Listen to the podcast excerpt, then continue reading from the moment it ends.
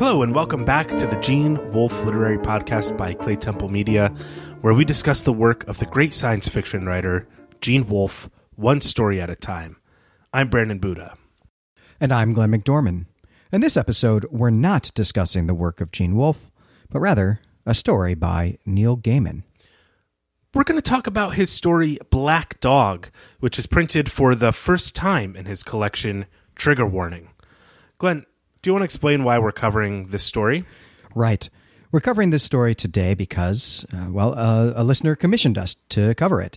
This is a service that we offer, and if you're a patron on Patreon, you can get a good discount on this and uh, even a free one.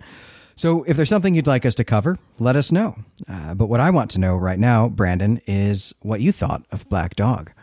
I enjoyed this a lot more than I expected to. I had read American Gods uh, not too long ago. I wrote a review of, for it on our Claytemple website, and it was not so favorable, but I really enjoyed this story. It's a cozy supernatural mystery that takes place in the English countryside. Glenn, why don't you take us through the events of this story? Happily. Uh, but before we get started, we should say that Black Dog takes place within the American Gods universe. And there is some material in this story that could potentially spoil American Gods, maybe just a tiny bit. But we've omitted those lines from our recap. So if you haven't read American Gods, or I guess watched the TV show, uh, we will not spoil anything for you. We're going to treat this as a standalone story. We begin with an epigram ascribed to an old riddle. The riddle is this There were ten tongues within one head, and one went out to fetch some bread to feed the living and the dead. Yeah, the unasked question here is what am I? Right. and it's not really, this is actually not really a riddle. This is just a popular rhyme from the 19th century. We're going to find out more about the context and then also the solution to this riddle later in the story as well. All right, well, let's start chapter one then. Chapter one The Bar Guest. Our story opens in a pub somewhere in rural northern England. And right away, I actually found this very jarring, Brandon. I'm an American but I've lived in England, and so I'm attuned to the code switching uh, that you have to do to to live that way. And this s- seeming use of bar in the chapter title as being interchangeable with the word pub in the text really drew me out of the story. But as we'll see later, the chapter title is a pun, and so when it's we a pun. That's right. Yeah, that, that, that's one thing I was going to say is that it's a pun for bar guest, right, which is a term used only once in this story that's very much caught up with fairy dogs or this uh, you know uh, eponymous black dog. But uh, that's the whole point. Yeah it's just a pun. Yeah and once i kind of realized that in the text i was super on board with this story. So it was an opening that really worked for me in, in, in an odd way in a way that made me have some like angst and some mental anguish right at the start but then hooked me once it resolved that. That's right. There's there's some real tightness with the general imagery and language in this story. The opening line is outside the pub, it was raining cats and dogs. The story's very much caught up with cats and dogs. Later on, we have reference to a famous painting, and that image comes back again and again. And there's just, I was really surprised, pleasantly surprised by how tightly constructed the imagery in this story is. Well, let's meet our protagonist now. He's a man named Shadow, who is also the protagonist of the novel American Gods. And when the story opens, he is uncomfortable in this pub. To him, it seems more like a living room than a drinking establishment, and the large number of patrons with dogs reinforces that impression for him. Shadow strikes up a conversation with the barkeep and an elderly couple about the dogs in the pub. And uh, this really rang true to me, Brandon. My uh, my old local, when I lived in Leeds, where I used to to go read novels on a Sunday afternoon, had a bunch of cats, and uh, in Oxford, I used to go to the Gardener's Arms once a week to edit my dissertation material, and this pub was 100% old men with dogs. That's that's fantastic. I, do, I do really like uh, a few things about this old couple. As you say, they have an interesting take on dog breeding in the UK as a difference to dog breeding in the in the US, and they make a comment about why America is such an interesting com- such an interesting country. And there's a few moments in this story where Neil Gaiman points out like kind of differences in the culture of America and England. And this is the first note we get in this story. But there's a line he says about this older woman. It reads Shadow was not certain how old she was. Her hair was white, but she seemed younger than her hair. I just want to point this out. There's some really great prose in this story, but this is the kind of prose in Neil Gaiman stories that often kind of just chafes a little bit against my taste as a reader. Yeah, I actually kind of liked that detail in the story, and there, there's some other details going on here that uh, I think expertly set a mood and a tone for what's going to become a weird fiction story. And a big part of that is this conversation in the bar with the barkeep, this elderly couple. Uh, the conversation is very, very charming. You know, they're talking about dogs. We also learned that the elderly man has mutton chops, right? So Gaiman is really enjoying pointing out people's hair at this point. And this this mutton chopped elderly man even just makes this kind of innocuous statement that, in his opinion, good is not the avoidance of evil, but something more positive than that. It is making the world a better place. Yeah, this line is fantastic, and it and it brings up something I, I'd like to talk about in the discussion, which is this man is pointing out the difference between coincidental action, which I think a lot of the action in this story is based on versus intentional action. And I just want us to keep that in mind as we hear the recap of this story and think about how Shadow Moon acts as a protagonist. Yeah, that's going to be a real good thing to, to keep an eye on here. So, right now, this conversation is some really nice sleight of hand to get us not to notice when Gaiman gives us the setup of the ensuing story here.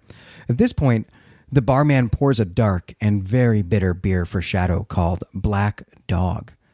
A younger woman in a green sweater tells him that the beer is named for a local dog. Not a real one, but a semi imaginary one. And this, of course, is the pun in the chapter title, as you pointed out, Brandon. This is it's a bar guest, right? But we'll return to that later. For now, Shadow has a conversation with the elderly couple and the younger woman, or at least that's how it seems yeah, there's some really great dialogue here and very clever writing. I think Neil Gaiman is at the top of his game in the first chapter of this story, really setting things up to make a second reading really, really worthwhile and enjoyable. Yeah, absolutely. And this dialogue is all real crisp. I mean, it reminded me very much of his of his comic book writing days. It really reminded me of of the Sandman. Well, the conversation drifts, and we leave behind the hints that Gaiman has given us and we head further into the pub where the landlord wants to show Shadow a mummified cat. They found the cat in a wall when they knocked it down to expand the pub, and it must have been placed there sometime between 1300 and 1600. The mutton chopped man tells us some interesting facts. People used to wall up living animals and children because it would help the building stay up, especially churches. That's fact one. Fact two is that when archaeologists found tons of mummified cats around the Temple of Bast in Egypt, the cats were sent to England to be ground up as cheap fertilizer. Yeah, and there's a great line that the old man says here that uh, we'll want to keep in mind as we continue the recap. It's something that really struck me the second time I read this story. He says, All sorts of things were walled up to make sure that things were guarded and safe. And there's a great bit of misdirection here with the vagueness of his language. Yeah, and all of this is going to come back later in the story, and it's, it's all being set up just masterfully. The Shadow goes on to explain that he is on a walking holiday, and he had been intending to walk a few miles more this evening, but while he's been in the pub, it started to rain, and so he inquires about a room. The pub no longer has a room to rent, but the elderly couple, whose names we now learn are Moira and Oliver, invite him to stay the evening with them. And that closes out chapter one. Chapter two The Gibbet. The three of them walk down the rainy streets of this sleepy northern village. They pass a massive sycamore tree, and Moira points out that it was a gibbet tree, which is to say, it's a tree, or used to be a tree, from which the corpses of executed criminals would be displayed in a metal cage. Yeah, and Moira and Oliver, who is this couple, they have an exchange about living in this town. And Moira says, The land gets into your blood, sort of. And Oliver replies, and the blood gets into the land, one way or another. And it's just another great little innocuous phrase by this kind of busybody man that comes back in a big way by the end of the story. Yeah, he he doesn't shut up, which is something we really learn right away is is his character trait. And if you read if you were even just to read only his lines in this story, I think that he would actually tell you the whole what the whole story is about just reading his lines. So it's really expertly done. Now this this gibbeting practice was used both to deter other criminals and also to deny the criminal a proper Christian burial. And so already we're seeing a theme here, Brandon, of people or creatures who haven't been buried properly. Yeah, it is from page one or two of this story. This is hammered over and over and over again. But I feel like it is so well obscured in your first pass that you're not even paying attention to it because Neil Gaiman does such a good job of introducing us to these characters that even though we've known them for three or four pages, we know what to expect from them already. And this is what we would expect from this man in this town that is so embedded in a history of odd burial practices. Yeah, and all of it just reads as prattle for us right now. So it, it really is, as you say, it's expertly done. Well, there's one more interesting local feature that Moira wants to point out to their guest and that is the legend of Black Shuck, a sort of fairy dog who sometimes follows people at night, always resulting in their deaths a little later. And now here is where we get the pun in chapter 1, right? This this type of supernatural black dog is called a barghest, B A R G H E S T, which is of course a nice homonym for barghest. And barghests feature especially in the folklore of northern England as black dogs.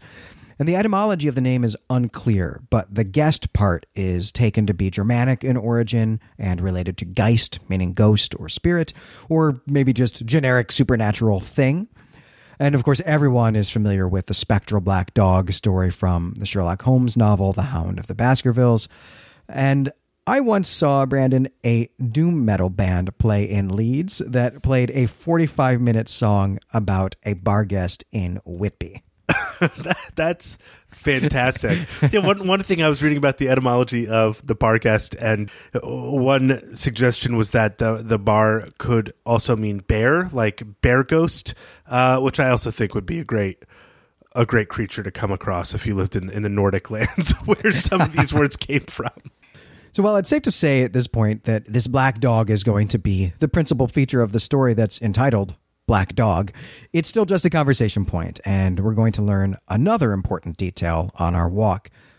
So, we also learn here that Moira's been living in this area since her 20s, but Oliver only moved here from London eight years ago.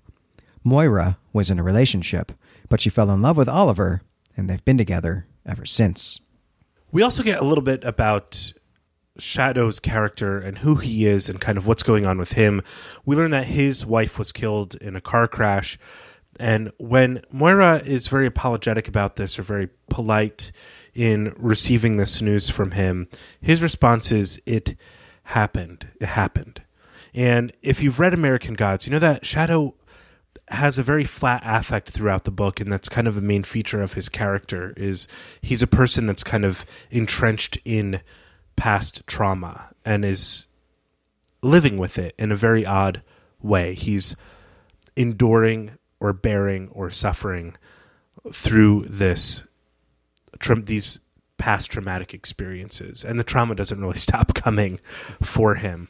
I also want to point out um, there's a great example of kind of what I think is a great example of prose in this story, and and then a line that kind of took me out of it. And so Moira says she's going to catch her death if they don't get home soon. And Shadow imagines this thing. Uh, Shadow has a rich internal life.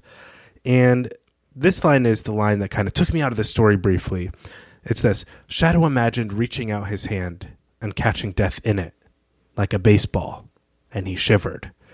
It's a line that ripped me out of the story, but then the following paragraph I think is absolutely stunning, which is the rain redoubled and a sudden flash of lightning burned the world into existence all around them. Every gray rock in the dry stone wall. Every blade of grass, every puddle, and every tree was perfectly illuminated and then swallowed by a deeper darkness, leaving after images in Shadow's night blinded eyes. I just think that is beautiful prose, incredible description, and I wish they had just cut the line before it. Yeah, that description is completely evocative. Even just just sitting here across the table from you, hearing you read that brought me back to this imaginary place, and it, it I, I shivered while you were reading it. It is such evocative, such beautiful language, and this flash of lightning is going to be now important to the plot because once. Uh, because in the aftermath of the lightning flash, Oliver asks his companions if they saw that. After another flash, Shadow thinks that he sees an animal in a field, and Moira insists that it's only a donkey. But Oliver does not seem to buy that story, and when there is a third flash of lightning, he collapses to the ground, unconscious. Shadow picks him up and carries him the rest of the way to the house, where Moira explains that Oliver is narcoleptic and sometimes responds this way to stress or to fear. Uh, Moira makes some tea for Oliver, and when he awakes, he says that the black dog followed him home. And at this point, Brandon, I am pretty well hooked. I want to know what the heck is going on. Yeah, I really love it. I, I, yeah, I don't understand why Moira is so reticent to do anything. Shadow's explanation is that the English are just strange but he can identify with not wanting to make a fuss. So there's another bit of like the Americans versus the English, which is a thing that is developed throughout this story. But what's weirder to me is that Shadow just decides to stay. I mean, he's in no way responsible. This has no impact on him. And he could probably just ask to borrow an umbrella and continue walking a few miles. But instead, he decides that he's going to stay the night, even though now he's in the midst of a crisis that's far beyond his own powers and control. So perhaps he's also intrigued by the black dog and what it has to do with Oliver.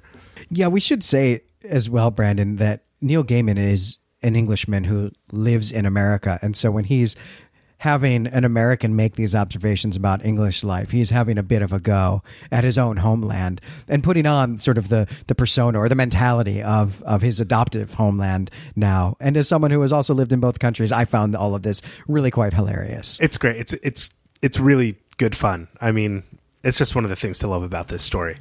All right. Well, that closes out chapter two. So now we can begin chapter three The Cuts. With Oliver revived, the three of them sit around the kitchen table and talk. And Shadow learns a number of important things about Moira and Oliver. Oliver is prone to depression, and it's why he quit his fancy job in London and moved to a village in the north. He's low on money now, and has taken to repairing the dry stone walls that, along with the sheep they are meant to contain, are the dominant feature of the English countryside. Shortly after he and Moira got together, Oliver had a bad bout of depression, but he's been largely fine since. That's the first thing that we learn. The second thing that we learn is that Moira is independently wealthy and uses that luxury to play a role in local affairs, and she campaigned to keep the local bus routes in service. Yeah, what I love about Oliver's prattle here is uh, that he says to Shadow, um, which just sounds like a polite thing for a man to say to like another man who's wandering and might be out of work, uh, that he'd love to show Shadow how to build these dry stone walls because it's a useful skill to have. But then he also reminds us how strong these walls are. He says, you, once they're in place, you can't knock them. You couldn't knock them down with a tank. Yeah, these these walls are coming back. I think we I think we know. So, as interesting as all of these tidbits are, Shadow, like me, really wants to know what Oliver meant about the dog following him home. But Oliver won't talk about it, and he answers Shadow's questions by stammering and swaying. As you say, Brandon, Shadow has decided to stay, and so the next morning, he gets up and makes himself some toast. Moira comes in from the garden and asks Shadow to look at something for her. In the garden is the print of an enormous hound, as Shadow and Gaiman both quote the Hound of the Baskervilles, uh, in case we've missed the references up to this point. Yeah, it's great, and I love here how uh, Shadow quotes Dr. Watson. He says to quote Dr. Watson. And I think something that's important about that is like uh, Gaiman is explicitly now comparing Shadow to Sherlock Holmes, but I wonder if it's more apt to compare Shadow to Dr. Watson as kind of the witness of events more than the actor in the events. Oh, that's a real great point. I think we'll, I expect you'll bring this up again in our discussion. I'll look forward to that. So Moira explains this print away by remembering that her neighbor, Mrs. Camberley, has a Doberman. Now, back in the house, they discover that Oliver has locked himself in the bathroom. Moira laments that Oliver might be cutting himself again, so Shadow breaks the lock. Oliver has been cutting himself again, and now he is on the floor, bleeding. His eyes are open, but Shadow doesn't think that Oliver is really seeing the world. And Oliver mutters, It's for the dog. It must be fed. You see, we're making friends. Yeah, this section was something I read in horror my first time through and skimmed quickly over my second time through. Gaiman's full descriptive talents are on display, as we described before in this story, in evoking a certain time and place and reality that is, in this instance, gruesome and uncomfortable. Yeah, I didn't really give our listeners the the full description of what's going on in the bathroom because it was grotesque. It's it's some good prose. It's definitely worth reading, but it was grotesque, and I didn't want to say it. right? Yeah, it's dark. All right. Well, in the end, Oliver's wounds are shallow, and Moira doesn't want to take him to the hospital. Shadow disagrees with this decision, but he's let her be in charge, and he accepts her invitation to stay for even longer at this point. And during this conversation, Shadow explains that no one is waiting for him or expecting him anywhere, which is something you should just never tell anyone especially in the English countryside. If there's one thing I know, you don't tell elderly women in the English countryside that no one's waiting for you. This is a basic rule of survival. Yeah, yeah I, we've all read an Agatha Christie novel or two. We know the tea's poisoned. Right, right. I do want to say though that at this point I was screaming in my head like, "Shadow, what are you still doing here? Like, what is your obligation to these people?" It's something that really uh, irked me actually on my second read through this story. Is thinking you know, as I was kind of taking notes, right at the line where he says, "How's he doing?" and the woman shrugs and he tells her that he has to help her. I'm like, "What are you what are you trying to accomplish here as the protagonist? What is your goal?" And I I don't know that he has one. And then the woman just pleads with him to stay cuz she can't cope on her own. And it's odd to me in a story that's ostensibly caught up in this small community where everybody knows each other and kind of looks out for one another that she would ask the aid of the stranger, the man who comes to town, rather than seek uh, aid within the community, who, as we'll learn later on, kind of knows all of her secrets anyway. Those are some great points, Brandon. I, I will address the the second one, which is to say, I think that actually, I think again, this might be Gaiman having a little bit of a go at English social mores I think we have passed it already, but Gaiman has made a nice comment in here about how English people find embarrassment everywhere they go, and it's it's their hobby. Yeah, that's a really great point. I think that's a part of it. But for me, there's just a little. Uh, this is the first sense of the story that there's just a little piece missing. You know, there's a little. There's a brick loose. Yeah, I think you might be right in terms of narrative construction, but I do think that I do think that this is actually keeping within Shadow's character and in keeping with his own goals. But I'll look forward to talking more about that when we've gotten to the end of the story. It's going to come up. Yeah. yeah. All right. Well, a doctor makes a house call and writes some prescriptions for Oliver. Moira needs to stay with him, so Shadow drives to the next village and has them filled at the pharmacy. At the pharmacy, Shadow runs into the younger woman he'd seen at the pub the day before, wearing the same green sweater.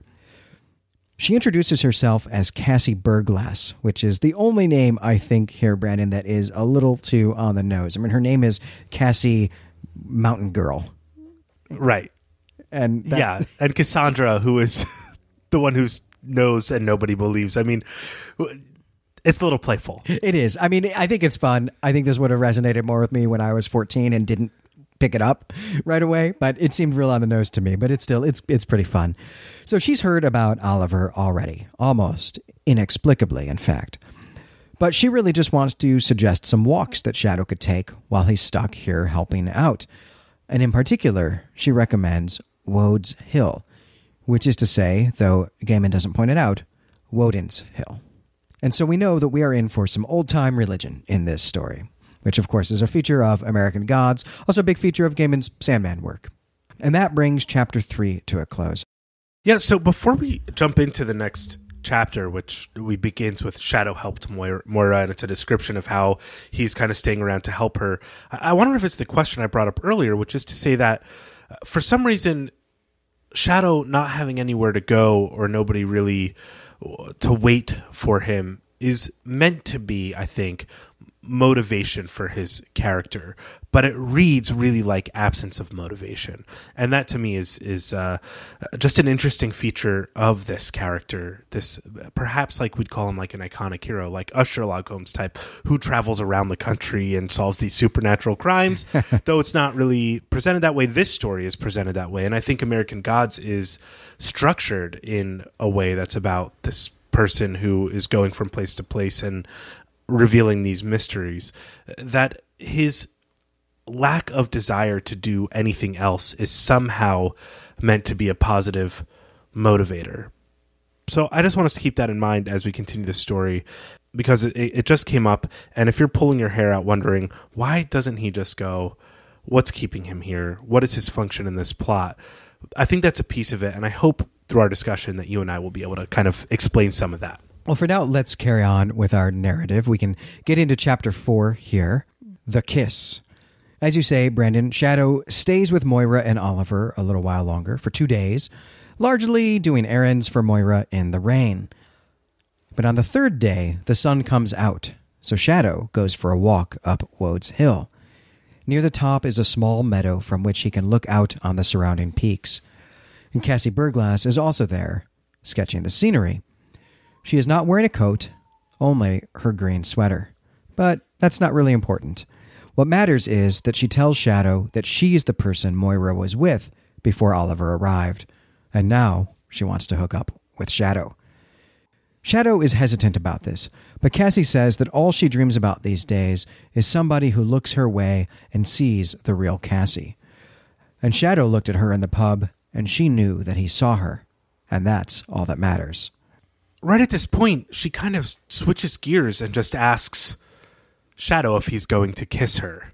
And this is a big question for me. This is another uh, bit of brick that's loose in this story. Is I don't quite understand the need in the plot for this uh, sensuality of Cassie as an attractor to Shadow. Why she feels Shadow needs this from her in order to be motivated to do I suppose, whatever she needs him to do by the end of the plot. This is like the Dame walks into the office scene in, in what would have otherwise be a noir story. Yeah, the the sensuality here does seem to me to be pretty unmotivated. Though we, there is going to be a consequence of it. We'll see. We'll get there in, in just a moment. But I want to point out that while they're up here, really before the making out starts, they they talk for a while, and Cassie points out some ruins that are up here that are called the Gateway to Hell. They are Roman or perhaps something even older. That's not clear. But despite the name, all it really amounts to is a passageway going back into the hill. Shadow asks Cassie about the black dogs, and she explains that the phenomenon is often described as a folk memory of Odin's hunting wolves, but she thinks the stories predate the arrival of Germanic peoples in Britain. So at this point, then they start making out, but they're interrupted when they become surrounded by cats. And uh, that's pretty weird, as Shadow himself says. They look jealous to Cassie, and Shadow is reminded of someone he was romantically involved with once, and at this point, the mood is ruined for Cassie. She says that she doesn't know why Shadow can see the real her, or why she can talk to him when she finds it so hard to talk to other people, but she knows that he is really weird. And Cassie goes, but not before instructing Shadow to tell Ollie and Moira that she'll be waiting where they last spoke, you know, in case they have anything they want to say to her. And that's the end of chapter four. Yeah, a few things I want to bring up here is uh, Cassie seems to have some uh, prescience within her own uh, character, her ability to see or perhaps uh, perceive elements of the future, and she asks Oliver in almost a prophetic way, "Can't you stay forever?" Which is a line I really enjoyed on the second reread in particular. Um, and I do want to say that this arrival of the cats is related to kind of major plot elements of American Gods, and it's also narratively meaningful within the structure of the story. And I think it feels loose here in in this plot because it's Gaiman relying too heavily upon the characters he created in American Gods, rather letting that rather than letting this story kind of be told for itself. I think that's right, and and you point here to you know questions about why there's this making out to begin with. The making out, I think, is so that we can have the cats. The cats are so we can connect the story back to American Gods. They do also then feature in the resolution of the plot. We're gonna we're gonna get there, but I think all of that could have been cut and would have made a, a stronger story. But we'll, we'll see when we get there, and we can we can talk about this more in our discussion. Definitely. Well, for now, let's get into chapter five the living and the dead. And this is the penultimate chapter. It is the climactic chapter. We're going to be in it for quite a while, but we're going to see all of these things come to a head, come to fruition. When Shadow returns from his walk, he finds Oliver much improved and reading a book about Roman architecture. And Shadow tells Oliver and Moira about Cassie Burglass. And Oliver says that he doesn't understand. And Moira gets angry. It wasn't a good breakup, she says. Cassie behaved appallingly and then just up and left the village in the night, never to return. They don't want to talk about her. And when Shadow points out that they didn't seem to have a problem with her in the pub, Oliver says that he didn't see her there. Yeah, and there's a few things going on here. The first thing is that just before Shadow brings up Cassie Burglass, he tries to leave, and the old couple for some reason say, well, there's no hurry. Feel free to stay as long as you like, which is just seems very odd to me. Like a narrative need for him to stay is just this invitation. And the motivation in the narrative for him to stay is just that this couple keeps inviting him to stay. And also in this part of the story, uh, Gaiman is doing some work to connect black this black dog thematically with depression. There's some explicit connections being made in the text. But also, this is the part in the story that another allusion is made, uh, apart from The Hound of the Baskervilles, to a painting called um, the, the Nightmare by Fuseli. It's a fantastic painting, and you should look it up if you haven't seen it because it's stunning imagery and it's imagery that Gaiman plays with throughout the rest of the story. I also want to just say one more thing about the Cassie Burglass faux pas that uh, that Shadow kind of stumbled through is that he has another opportunity to leave here where he tries to excuse himself and Moira is being very polite and gracious and saying you didn't know you weren't here. I can't believe you saw her. Um, we'll deal with her. So it's another like in this two pages we have two opportunities for Shadow to just get out of the situation politely when he can. And yet for some reason he's compelled to stay, but not in a way that's very visible to the reader. Yeah, and Oliver is actually now so very upset that he retreats to the bedroom.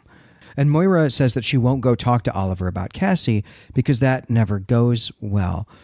And we don't really ever learn that Shadow has anything to do at this point. And in fact, that night, Shadow eats alone in the pub and then has trouble sleeping as he mulls it all over. And he knows that something strange is going on, and he has a hunch about what it is. Quietly, he gets up in the middle of the night, climbs out the window, and hides in a patch of darkness. A short while later, the front door opens and a figure emerges. A shadow had half expected it to be Moira, but it turns out to be Oliver. Oliver walks off, and Shadow waits a while to follow. He knows where he's going anyway. Halfway up Wode's Hill, Shadow finds Oliver sitting on a tree stump, waiting for him just as the eastern sky is beginning to lighten. The two of them continue up the hill together, Shadow's heart pumping in his chest. Shadow asks him how he got Cassie up here. And Oliver explains that he didn't. It was Cassie's idea to meet on the mountain. You see, she always loved that it was a holy site for the old religion. Shadow asks here if Oliver means the Druids, but Oliver says that it doesn't have a name. It's just the numinous thing that makes the crops grow and keeps a person youthful and even makes sure that people don't build motorways through this beautiful landscape. Now, at this point, Shadow brings the conversation back around to Cassie, asking Oliver if Moira knows. Oliver scoffs and mumbles something about how the hill or the gate protects itself. He rambles about the black dog a bit, saying that he doesn't think it's actually a dog, but it's been around for a very long time. And and now finally that we have all these hints and references, Shadow explains what it is that he has figured out. He's the only person who can see Cassie because Cassie is a ghost and Oliver murdered her.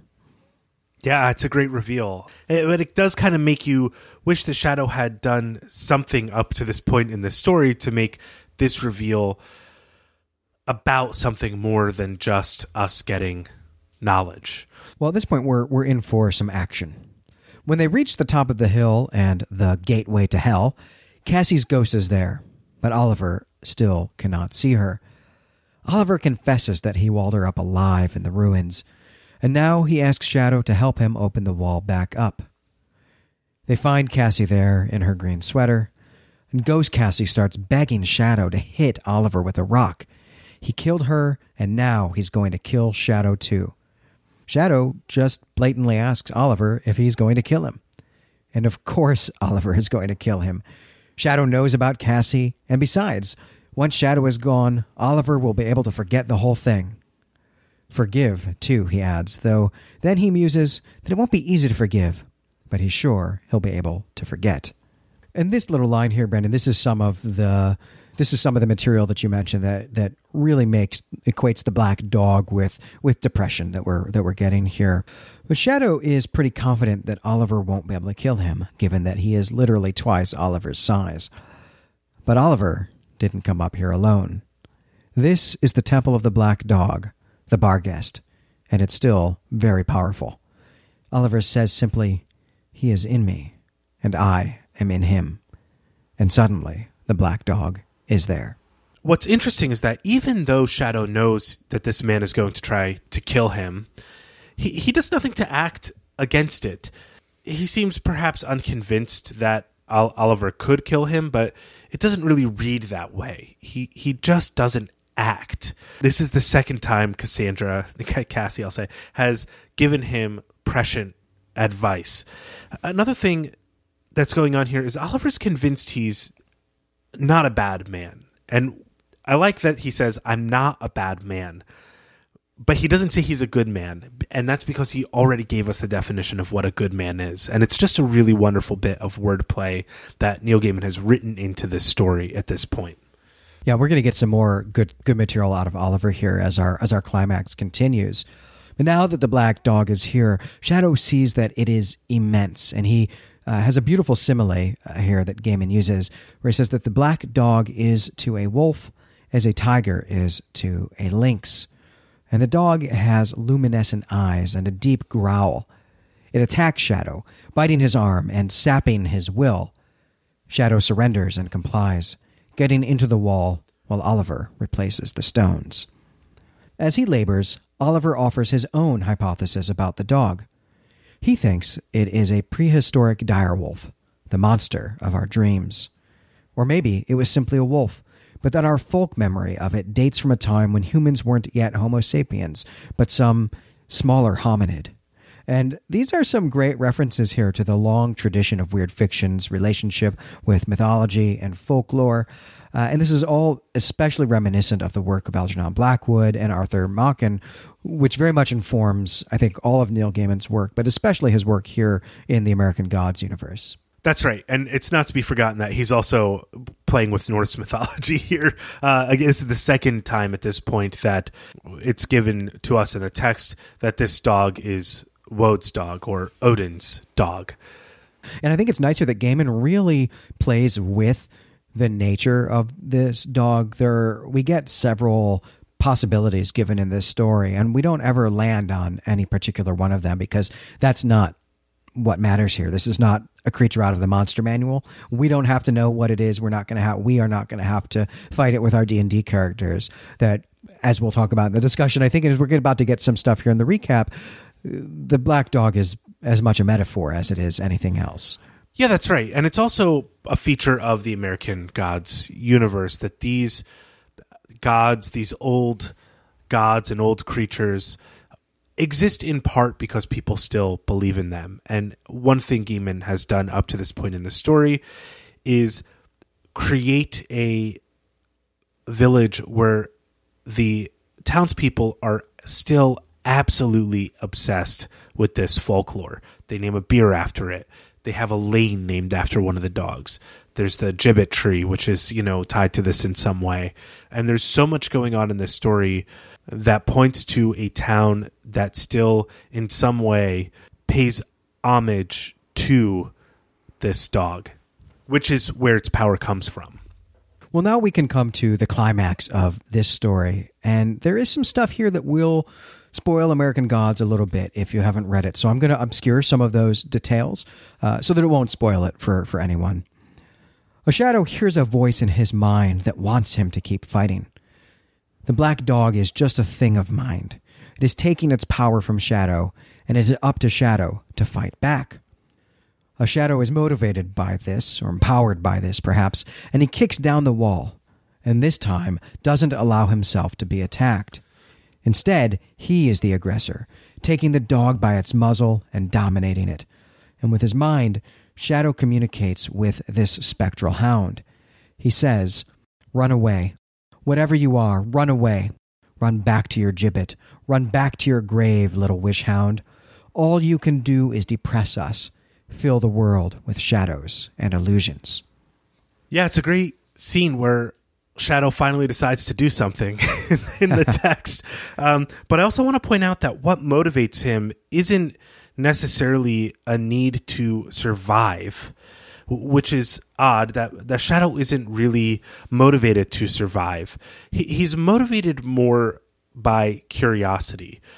So at this point, Shadow lets go of the dog and it whines and whimpers, but then it recovers, and Shadow knows that the dog will not simply go away. Shadow prepares to fight, but he stumbles and trips over Oliver's body, and he knows that he is going to die. But he isn't. There is another numinous presence on the hill ghostly cats from Egypt. Here, because the Victorians had ground up the mummified cats from Bast's tomb and used them as fertilizer. The cats attack the black dog and they overcome it. The black dog doesn't die, though, but screams and retreats into Oliver, who awakes with a shake. And there's a really beautiful sentence here that I want to read. The scream faded, and the beast was gone, and sunlight filled the space on the hill. I love it. I love it. And one another line I love here is that the way that Shadow describes this Barghest going back into Oliver, I think it's just such great language. Uh, Neil Gaiman writes this. He said, Shadow could have sworn that the creature stepped into Oliver like a bear stepping into a river. It's such a strong image and ghostly and strange, and it makes Oliver seem like he's the the, the kind of numinous being, and the dog is more real at this point. I think it's just such a wonderful wonderful simile. Yeah, there is really just some gorgeous language in this story. Well, with the black dog gone, Shadow feels like he has just woken up from a waking sleep. Emotions flood through him like sunlight. Another great simile, I think. And Shadow is thinking clearly for the first time in days. And all of this language here, Brandon, this is about depression. This is what it's like to come out of a depression. And I think that speaks to your problem here with Shadow's lack of a desire to survive while he's being walled up. Because I think that's a feature of depression as well, uh, just kind of not caring about anything. And so I, th- I think that's what Gaiman is doing. And you might be right to criticize that's effectiveness for driving a plot, but I do think that it is a nice theme, and I think he handles that, the thematic part of it, quite well here. I think that's a fair read on this story, and and maybe m- would have felt more apt to me if I hadn't read the novel first, which because this is also a feature of Shadow's character in the novel, and then what the novel lacks is this uh, thematic metaphor that ties everything together. And so I think I'm just getting more of the same Shadow, where he's still unmotivated, still moving around. We are told it's years past the events of the novel where he hopefully should have moved on and gained some uh, ability to act in the world meaningfully and yet it's just more of the same. But you're right; the descriptions here are beautiful uh, of the grayness and the sunrise, the rain and the sun, and the high, like the activity. Uh, if it is that the black dog is somehow connected to Shadow's mood, then it works. But it reads like the black dog is really about Oliver as well, and it's not even the town. And so that to me is a little bit of a missed opportunity to tie the thematic metaphor into the narrative. Well, I'll have, I'll have some more to say on this. I think when we get into the into the discussion, but I think at this moment we can get back to our narrative. The pub owner and his own dog appear, having heard the screaming whilst out on their morning walk. Right, and the man comes up and Shadow explains, tries to explain what happened because this pub owner obviously knows about Cassie, that she left town. He knows Oliver, and he's looking at something, trying to piece it together. And and Shadow says to the man by way of explanation that Oliver had asked him to come up here with him and he said he had something awful he had to get off his chest. And this is a wonderful callback to that painting that Neil Gaiman brought up earlier. It's just so good. This is the kind of stuff that's like just so much fun when you're reading closely a narrative. Is just how this author, Neil Gaiman in particular, is able to just so tightly construct the language around the imagery he's already created in the story. It's really strong stuff. Yeah, that's a great observation. I, I hadn't picked that up. I know this painting. I, I love it. It's a, uh, an extraordinarily evocative. It's also on the cover of like every psychology textbook ever. But I had not picked up that callback to it at all. That was a, a great catch. Well, the pub owner also calls the police with his cell phone, and as the police arrive, Ghost Cassie has one last conversation with Shadow. Now that her body can be removed from the temple, her spirit is free. She used Shadow she admits it, and she hopes that he doesn't hate her. And that's the end of chapter 5. So let's move into chapter 6 The Riddle. When Shadow is done giving his statement at the police station, Moira and her sister are there waiting for him. Moira wants to know how Shadow could have seen Cassie if she was dead, and she's pretty angry about it. And Shadow says that he doesn't know. He doesn't believe in ghosts, so it must have been someone playing a game with him as an outsider. Well, they drive Shadow back to his trailhead, and along the way, they pass the gibbet tree.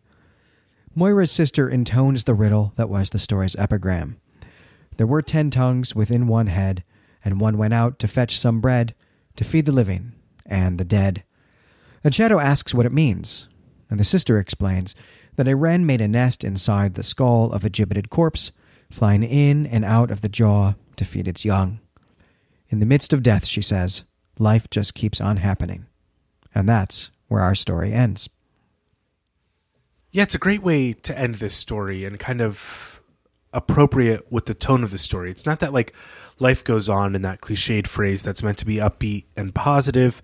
It's just life keeps happening. And and this is almost a Sisyphean struggle that we are seeing here. It's it's just death and life are one and the same almost in this story. That there's perhaps a meaningless circle tied to death and life, that it's not upbeat and positive in the sunshine over the hill. It is just the gray and the rain and the black dog. It just keeps happening. And it's just, I don't know, an appropriate ending to this story, I feel. Yeah, I think it actually kind of ties up some of the another feature of the story uh, that you were observing. I hesitate to use the theme, and I think you would disagree with me entirely if I were to call it a theme. But the inaction of Shadow here. I mean, we're kind of told explicitly that really what we do doesn't matter. Life is going to keep on happening no matter what. If we die, something will live inside of us, something will use what remains of our body for food or as a home or something. And I think that wraps up.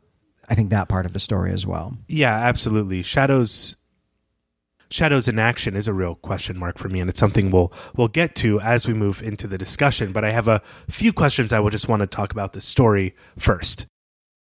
So we covered a lot in this story during the recap already about Shadow's character and his what we called inaction, but which I'm going to refer to as passivity because it'll play a part in what we get to in just a bit in the discussion. But the first thing I want to ask you is what do you think of this story, apart from its connection with the American gods, with the protagonist being Shadow or a character like Shadow? What what are the strengths and weaknesses that you saw in this story? And I kind of want to ask you about mostly how you feel about the protagonist, because I think we can both agree the plot and narrative are, are fantastic. Yeah, I really loved this story. I really enjoyed the the folklore. That's something I definitely liked about it. I'll have to confess, as an American who has lived for a little over a year in Northern England and spent as much of that time as possible hill walking, this story just was it was right up my alley. I mean, it just felt familiar to me. I wanted to be there. I wanted to I wanted to insert myself into this story somehow. So it really spoke to me there. And I also I think quite enjoyed the the themes of the story, especially this theme of depression. I think the point that your question is trying to make, or what you'd like to talk about, is the question of whether or not this protagonist from American Gods belongs in this story or not. And I have to say that I don't think so. I think the story is undermined by trying to to do that. I think this story would have worked a lot better with a new protagonist who can have some kind of motivation for this story. We don't even know why Shadow is has come to Britain from America. We know that he's out on a very long walking holiday. He look, appears to be doing this uh, north to south walk from the northern tip of Britain down to the south, which is a popular walk that people do. It takes the whole summer. Uh, it takes a little longer than the whole summer, actually. And that seems to be what he's doing. We also know that his wife died and that he has no one in his life, that no one is waiting for him. And we can string those things together to come up with something of a motive for him, at least in a big sense, right? That perhaps he is on this holiday, on this vacation, because he can't bear to be at home. He's walking to find himself or to maybe even escape from himself maybe both at the same time, that he himself seems to be suffering from some kind of depression. I think we're meant to infer all of that, but we're never explicitly told that. And I think that if Gaiman had invented a new protagonist, we could have learned those details, which would have helped us relate to the character more, helped us understand the character more, and also would have really aided that theme. I think. I think the story could only have been improved by getting rid of Shadow and replacing him with literally any other protagonist. Something I want to talk more about is, I mean, it was my feeling about American Gods as well. Is that Shadow is? I, I don't understand Shadow as a protagonist. I don't understand what kind of character he is. Is he an iconic hero like Sherlock Holmes who is not meant to change? But is supposed to experiences is is supposed to go into situations that he is uniquely qualified to understand and engage with and the world changes around him but he stays the same. Or is he more of like a dynamic hero in which his dramatic arc and character growth are important? It's really not clear to me which shadow is and i just wonder do you think and, th- maybe this is the most important question that i uh, you know about this that i'm going to ask is, as shadow as a protagonist is do you think that the events of this story would have taken place had shadow never come to town? Uh, I, I have some textual support that the answer is yes but i want to talk about whether you think that's strong or weak or whether it's fair play with the reader. So one thing is Cassandra says that she's woken up by Shadow. I think Oliver says that the black dog is awakened by Shadow's presence. And maybe there's something to uh, Shadow's being that causes the spirit world to stir. Uh, so, my question to you is one, is that a fair play that, that Gaiman is engaging with? And two, is it strong enough to build a story around? Those are some really interesting questions.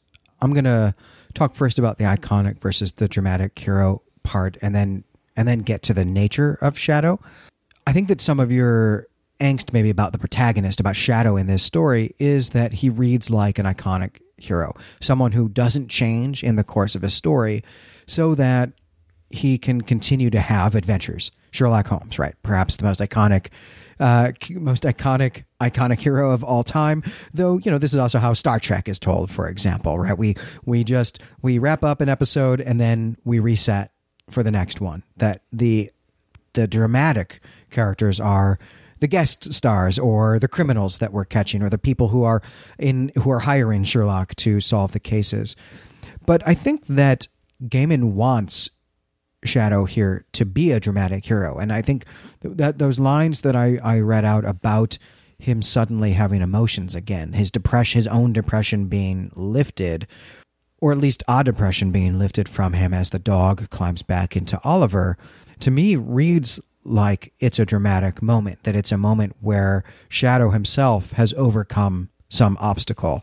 But you're right to point out that that's not really in the text. It's not really in the narrative. And this is where I think the story would have been better served with that being put into the text at the beginning, with with starting this story somewhere, not maybe in the first chapter, maybe the second chapter, of us getting something about this protagonist that tells us that he is in a bad spot, that he's dealing with trauma, that he is himself is suffering from depression. Then we could see how the events of this story help him overcome that in some way. We get half of that. We get and, and some beautiful writing as we get half of that, but we don't get the beginning, and we needed that. My reading of Shadow is not as somebody who's depressed, but as somebody who suffers from anhedonia, which is the in, uh, inability to experience happiness. It's not that he's so much depressed, it's that he's just unable to experience happiness as, as a feature of his character. It's feature of his iconic status as a character.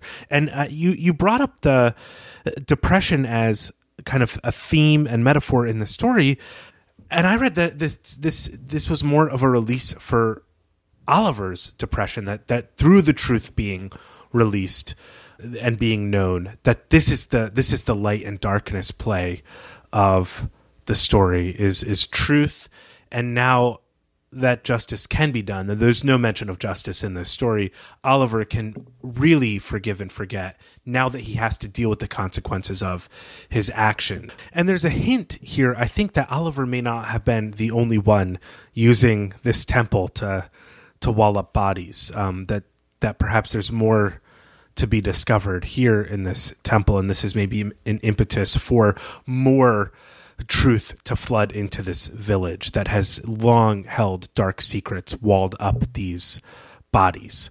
And so I just I I personally did not thematically connect depression with shadow. For me it was about Oliver and it was about truth and it was about this being more about um, living a false life than about kind of the effects of depression. Though I'm really glad you did point out to me the language that is very much about uh, kind of the sun coming up, the relief from depression. So, so, Glenn, I guess I want to ask you is did this depression stuff really work for you? If the black dog is connected with Oliver, as I suspect, if thematically this story is about Oliver's depression being a terrible thing and what he does as a result of it. If that's true, does it work for you? Or I really want to hear your argument for why I should read depression as being part of Shadow's situation. Yeah, let me let me do that first because uh, because I think this to me goes back to the nature of shadow, which is which is something that you had raised earlier. So I don't think that the depression is only shadows. I think it is shadows. I think it is Oliver's. I think it is also Cassie's. I read The Black Dog as being a metaphor for a depression, but I also saw it as being a, a legitimate numinous or supernatural thing in this story. But it is a thing that preys on people who are depressed or near depression and becomes their depression. It, it's preying on people who are, have experienced some kind of loss or trauma.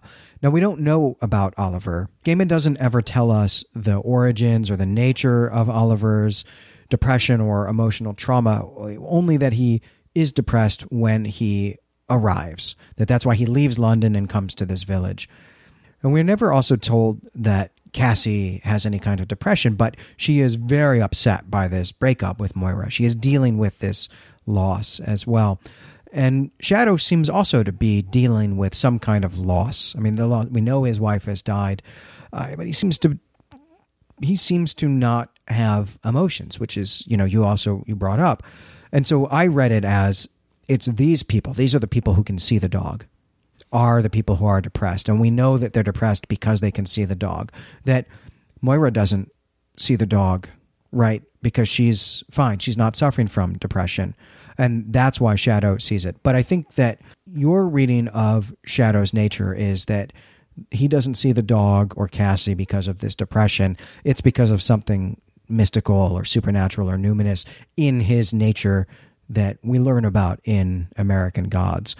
I think you're probably right. I think maybe I was reading more into the story than is there. But uh, to get to your question of how it worked for me, I enjoyed the heck out of this story. I think because that's how I, I read it. I found that to be really moving, more, it made me more empathetic and more sympathetic with other people. I, I think it's a far better reading uh, than than mine is, to be honest with you. Uh, and I think you've actually changed my mind a little bit to read it as read the Black Dog as a specter for of depression for all who see it because though this is in a book called Trigger Warning, the association of this uh, supernatural creature with Oliver's activities is is really a bit too dark to be tied to the, the way many people experience depression, and that was that was a troubling for me. R- reading that is seeing like, okay, he's a murderer. He's uh, acts out of jealousy. He's kind of a cruel man. Um, he doesn't really he he steals this woman away from her longtime love. Oliver is not a good man. He's not a good man. He says he's not a bad man, but he's also not a good man. There's nothing in this story that shows he positively acts to change the world. And um, it was troubling for me reading it, though I think, again, as I said, your your explanation is is is far more gracious and perhaps maybe more what Gaiman had in mind. That my reading of it had um, depression associated with this kind of evil just felt off to me as a reader. I guess that's where I would see there's sort of two natures to the creature that it preys on people who are depressed and then does make them murdery i think is what's what's happening here. There's a real interesting line. It's it's in the same speech that oliver when, when oliver insists that he's not a bad person. He says that although he suffers from depression it was not the illness that made him murder cassie but his jealousy. And and coupling that with the fact that we we know we get this line at the end that there are lots of other people buried in, or walled up here in this tomb, uh, walled up here in this temple. I, I got the impression that this is how the black dog operates. That it preys on people who are depressed, gets into them, and then makes them evil. Uh, that, that, that so there's sort of two natures then to the beast.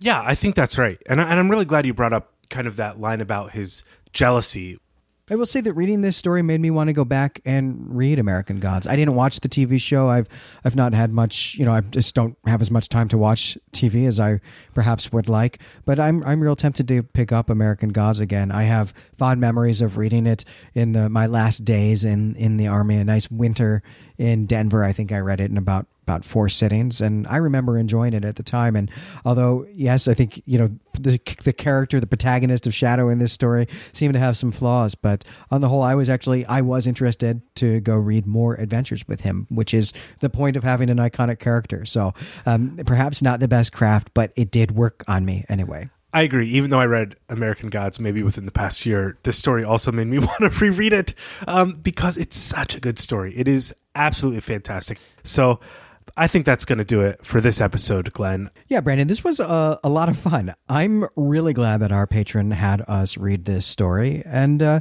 I hope more patrons will take us up on it, help us ex- expand our horizons a little bit. This was so much fun for me. Head on over to the Claytemple forums and let us know what you thought of Black Dog.